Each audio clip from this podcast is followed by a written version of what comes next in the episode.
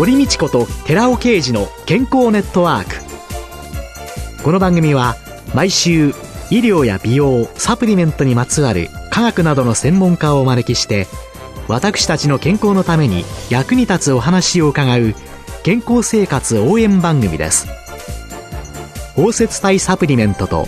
MGO マヌカハニーで健康な毎日をお届けするコサナの提供でお送りします。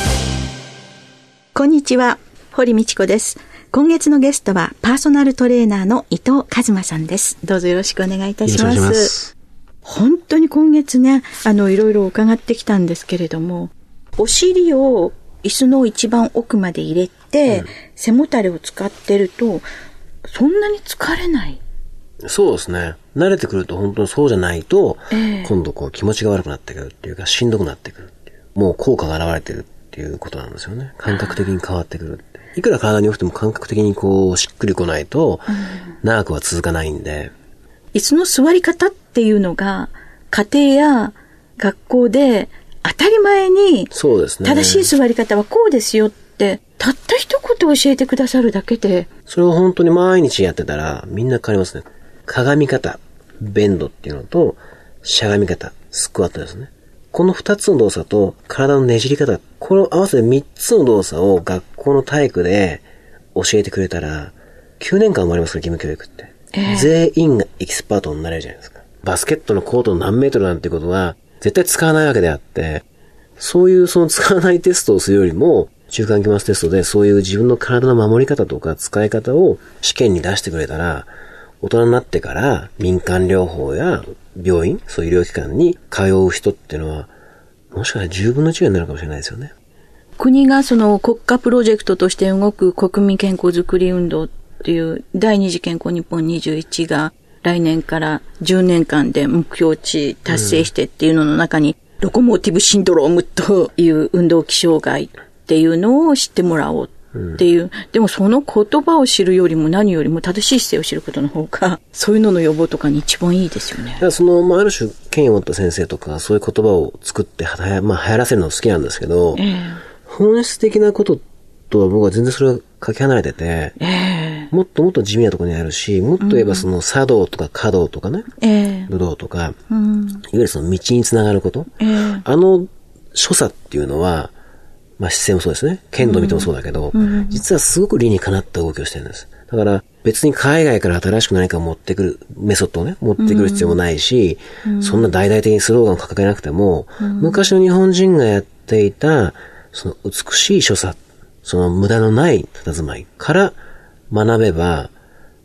多くのことが見つかるし、いわゆるこうソファーが日本に入ってきたり、テレビが入って、まあ、いろんなね、その家具がこう、はい、コンフォタブルかもしれないけども、コンフォタブルイコール崩れた姿勢になったんですね。えー、それがその昔の、いわゆる戦前戦後の頃のような、うん、ああいったその厳しい一つのしつけの中で行われたしつけであったり、うん、さっきお話したその道につながるようなことの動きや姿勢を教えていくことの方が、表面的にカタカナを並べて何かをね、スローガンを掲げるよりは、うん、むしろ日本人の心に響くっていうか、じゃあ昔の侍から何か学ぼうって言ったら、これは子供もそうだし、中高年の人からしても、結構反応する。まあ、サッカーだから侍スピリッツって言いますけども、はい、せっかくそんなものに使うんであれば、うん、そういった武道、武士道から、うん、あれはしに精神が一番重要なことですけども、はい、そこから実際動きも取り出して、抽出してみようっていうふうな運動であったり、えー、そういう働きかけにした方が僕は意味があると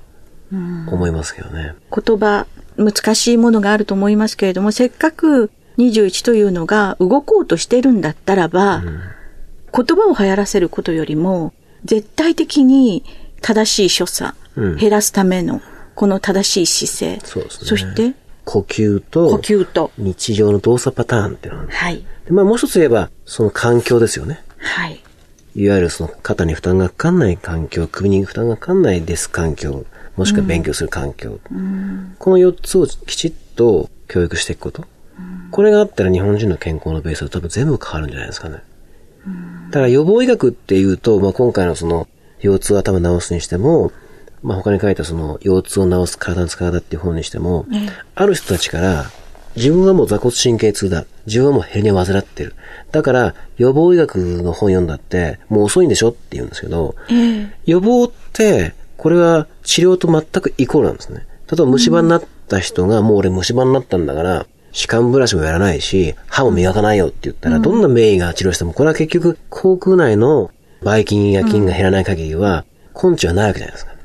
だから、本当は治療っていうのは予防医学、予防的なその、これ以上、体に悪い負担であったり、ことを減らすことが、実は治療と全く同じ一番のその治療になるんですけども、結構そこが皆さんとっちがいてるというか、もう壊しちゃったんだったら壊したようなものしかないんでしょってみんな思うんですけど、うん、いや、そうじゃなくて、その前の段階のことをちゃんと踏まないと、その先もないんだっていうこと。うん、だからそういったことが結構予防医学っていうと、なんか健康な人だけがあって、もう何か患ってしまった患者さんにとっては、そんなにこう効果ないんじゃないのって思ってる人が実は多いんだなっていうふうに思いますよね。うん予防というのが、ならないようにするというのだけを予防と捉えてしまっている。しかし、二次予防、三次予防という概念で言えば、ひどくならないようにする。これ以上悪化しないようにする。なおかつ、そして、それをやることが治療につながっていくそうですね。風邪ひいた人が、風邪の予防の時にやってたうがいと手洗いを、もう風邪ひいちゃったからもうめんどくさいと。薬だけ飲めばいいんでしょっていう話じゃないわけですよね。やっぱり同じように手を洗ってうがいすることは大事なことだし、その上でまあ、薬を飲むか飲まないかは本人のまたその考え方の問題ですけども、それは腰痛においても他の問題も同じだと思いますね。よくあの、栄養、睡眠、運動ですか、うんうんうん、よく言われますよね、はいはい、でもその時の運動って必ずウォーキングしか出てこないんですよね。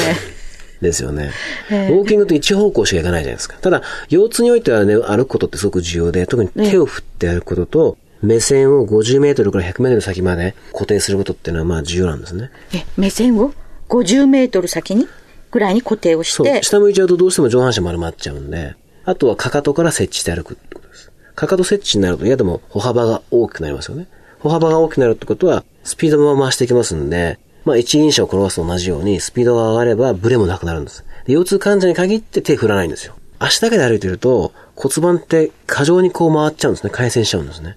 で、手を振ってあげる。例えば、左足を前に出すときに、右手を前に出すから、下半身のねじれを上半身、手を振ることによって、操作してるわけです。手を振らないと、下半身がこう骨盤が過剰に動いて、それに対して腰椎も過剰にこう回旋してしまう。椎間板にも関節にも負担がかかっちゃうですね、余計な。あら、手を振らないで歩くだけでも、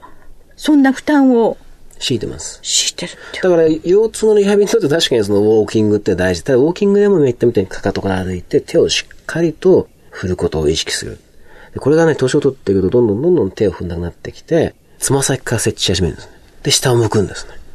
そうです。で、余計悪化しちゃうんですけども。もちろんさっきのお話戻すと、その、歩くことは重要だし、でもそれぐらい要するに、歩くことすらしない人の方が多くて、1日15分歩いてっていうだけで、ええー、っていう人いるんですよね。特に車をいつもこう使ってる人からすると、150メーター先の販売機行くのに、下手すると車を動かしちゃうようなこともあるんで、まあ多分そのこと言ってると思うんですけど、本当は、まあいわゆる股関節を使おうとか、要するに横方向に、まあエアロビクスってあるじゃないですか。あれは斜め前とか斜め後ろに動きますけども、はい、要するに普段本当はそういう方向に関節が動いたり、それを動かす筋肉があったり、それを使う神経があるのに、全く使わないですね。例えば腕を上げるのって、タクシー拾うときが上げないじゃないですか。上げない。だからその上げるための筋肉がどんどん萎縮したり、中でその組織が癒着してしまって、ある時問題が顕在化するが、40型だったり50型なんですけども、そういったことを防ぐためには、歩行以外、歩く以外にはやってほしいことっていっぱいありますよね。そういう意味でも、歩き方もとても大切だっていう、その、振って歩く。かかとから。そうです。目線そして目線は50メートルぐらい先。そうですね。これをずっと今から意識していけば。それだけでもスクワットをむやみにいっぱいやってるよりも効果あります。はいはいはいはい。よくスクワットをやるといいとかって、それよりも中の。お尻を締めてね、立つっていうこととか、はい、そういうこと大事ですね。意識する。使わない筋肉というか、意識されていない筋肉というのを。例えばその顔を洗うとか、かがんで物を拾うとか、一、はい、日の中に何百回とそのかがむ動作ってあるんですけども、かがむ前に、おしっこを途中で切る意識とか、もっと言うと、鼻で息を吸ってから、動作中は息を止めて、立ち上がったら息を吐くとか。その動作をする前に鼻で息を吸って、動作中息止めるだけでも、お腹の圧がすごく正しく維持されるというか、高い状態維持されるんで、腰を痛めにくいんですね。考えたら家事っていうのは、前かがみの姿勢っていうのはすごく多いですね。掃除機をかける時も、うん、お風呂の掃除をする時も、洗濯物を干す時も、みんな前かがみなんですよね。そう、かがんでる時にね、さっき言ったおへそとか、えー、もしくは、口を閉じて、舌を上顎に密着させる。口を閉じて、舌を、下の先？まあ、下3分の1でもいいし、まあ全体でもいいんですけども、基本的にこうちゃんと閉じて、唾を飲み込むときって閉じますよね。その状態で、かがんで、例えばそのお風呂掃除したりとか、洗濯物したりとか、流しを洗ったりとか、かがんでる時に口を閉じて、舌をつけるだけでも、鼻呼吸になるんです。嫌でもね。当然口閉じてますから。この鼻呼吸をずっと継続するだけでも、ぎっくり腰であったり、腰の筋肉であったり、その関節や人体にかける負担を軽減することができるんですね。口開けて、口呼吸していると、これ危険なんです。腰にとっては。だから、たかだか口を閉じて、舌をつけていくだけでも、腰にかかる負担が減るということは言えますね。口を開けて、口呼吸をしながら、かがんだりすると。例えばこう、普通にこう、座ってるじゃないですか。はい。で、口で息吸ってください。これすぐ起きますよね。はい。じゃあ今度口閉じて。で、鼻で息吸ってて。そう。吐いて。吸って。じゃあ今度口開けて。口から吸って。ああ。でしょ簡単に動きますよね、体がね。だから、鼻呼吸か口呼吸によって腰回りの安定性が変わるんです。だから、鼻が悪い人はちょっとかわいそうなんですけども、基本的には鼻は息を吸う器官で口は物を食べる器官なんです。これをしっかり分けなきゃいけないんですね。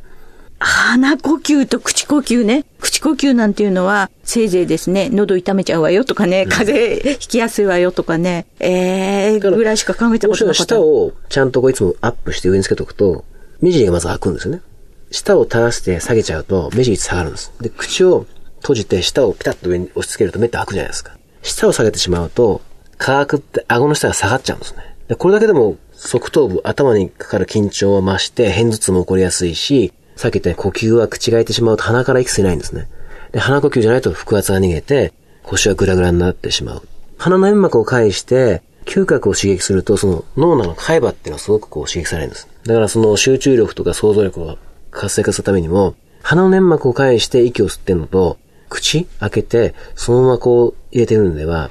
全くその脳の働き方変わるんですね。それは腰痛に限らず、頭を活性化するためにも必要だし、喉を守って風邪をひきにくくするためにも必要だし、腰痛を予防するためにも必要なんですね。だから常に口を閉じて、舌を上にピッとこう、歯の裏側に当てとくっていうのは、すごく重要なことです。薬局の薬剤師も、ぜひあの、鼻呼吸の大切さと、下の位置ですね。ね。腰はへそで守って、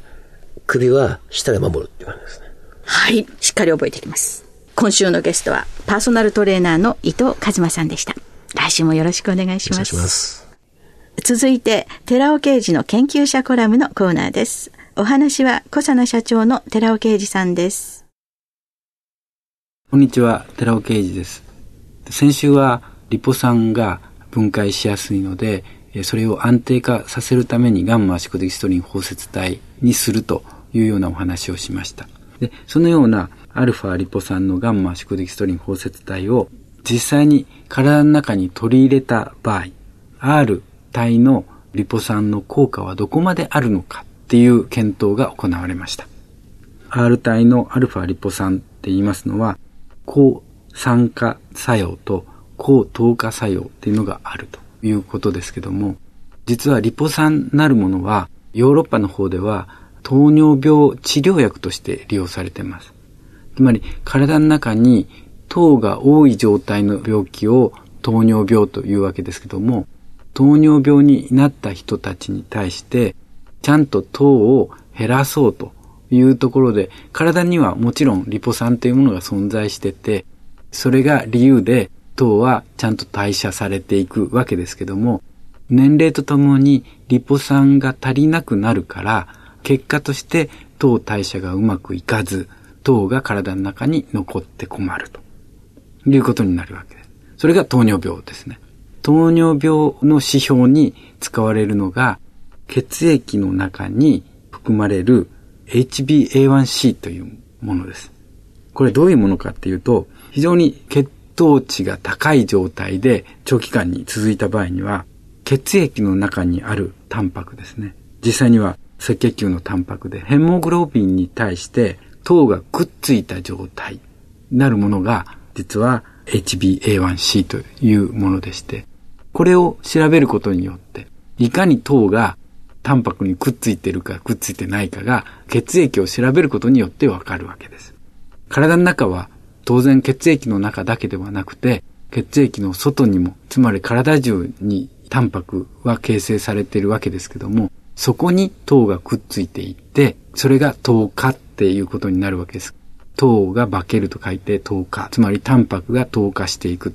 イメージとして分かりやすいのは白内障ですね。目のレンズが白くなる。あれはレンズはタンパクでできてますけども、そこに糖がくっついていって、結果としてタンパクが変性して白く濁っていくわけですよね。で、それは目だけではなくて、血管でも起こっているし、肌でも起こっているし、いろんなところで起こっているわけです。それが糖尿病の悪いところです。ですから、いかに糖化っていうのを防がないといけない。つまり糖を代謝させないといけないかっていうところで、実際に評価方法として、その HbA1c、糖のついたタンパク、血液の中に入っている糖のついたタンパクを調べていくいう評価方法があるんですね。実際には人でないんですけども、動物実験で検討しました。KKAY っていう2型糖尿病の自然発症してしまうモデルバイスがあるんですけども、このマウスに対してリポ酸、ラセミ体を投与する。そして単なる餌、それからラセミ体、R 体と S 体、天然型と非天然の混じりのものをガンマシコデキストリンで包摂させたもの、そして R 体、天然型のリポ酸にガンマシコデキストリンで包摂させたもの、そして最後は S 体、つまり非天然のものに対してガンマシコデキストリンで包摂させたもの、このようなものを並べておいて、それに対してそれを餌としてそのモデルバウスに食べさせた。結果としてほとんど有意差がどれもつかなかったんですけども、唯一 R 体のアルファリポ酸のガンマシコデキストリン包摂体を摂取したマウスは HbA1c は減ったと。つまり、糖尿病に対しても効く高糖化作用が見られたということが分かったわけです。お話は小佐奈社長の寺尾啓二さんでした。ここで小佐奈から番組お聞きの皆様へプレゼントのお知らせです。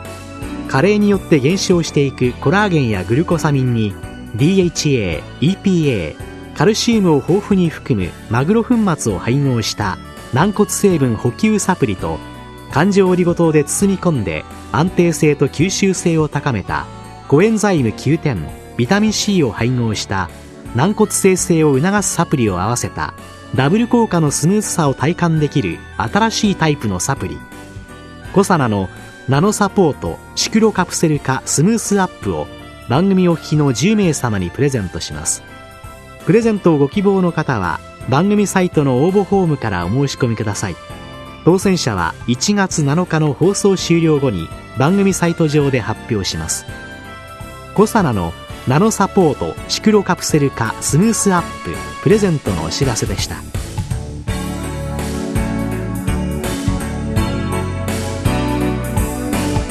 堀道子と寺尾啓二の健康ネットワークこの番組は包摂体サプリメントと MGO マヌカハニーで健康な毎日をお届けする「コサナの提供」でお送りしました。